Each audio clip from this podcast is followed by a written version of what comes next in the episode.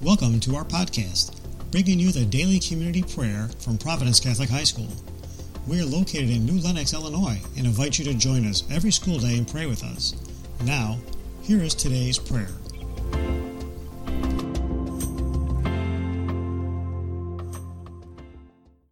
Good morning, Providence. This is Mrs. Persichetti from the pastoral team.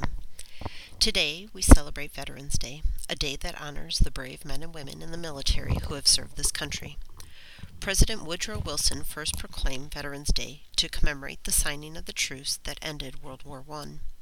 In proclaiming the holiday, he said, To us in America, the reflections of Armistice Day will be filled with solemn pride in the heroism of those who died in the country's service and with gratitude for the victory, both because of the thing from which it has freed us and because of the opportunity it has given America to show her sympathy with peace and justice in the councils of the nations.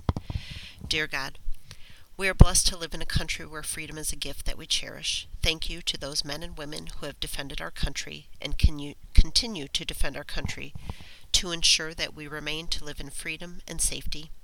Let us pray for all those who have made the selfless sacrifice of their lives so that future generations may enjoy life, liberty, and happiness.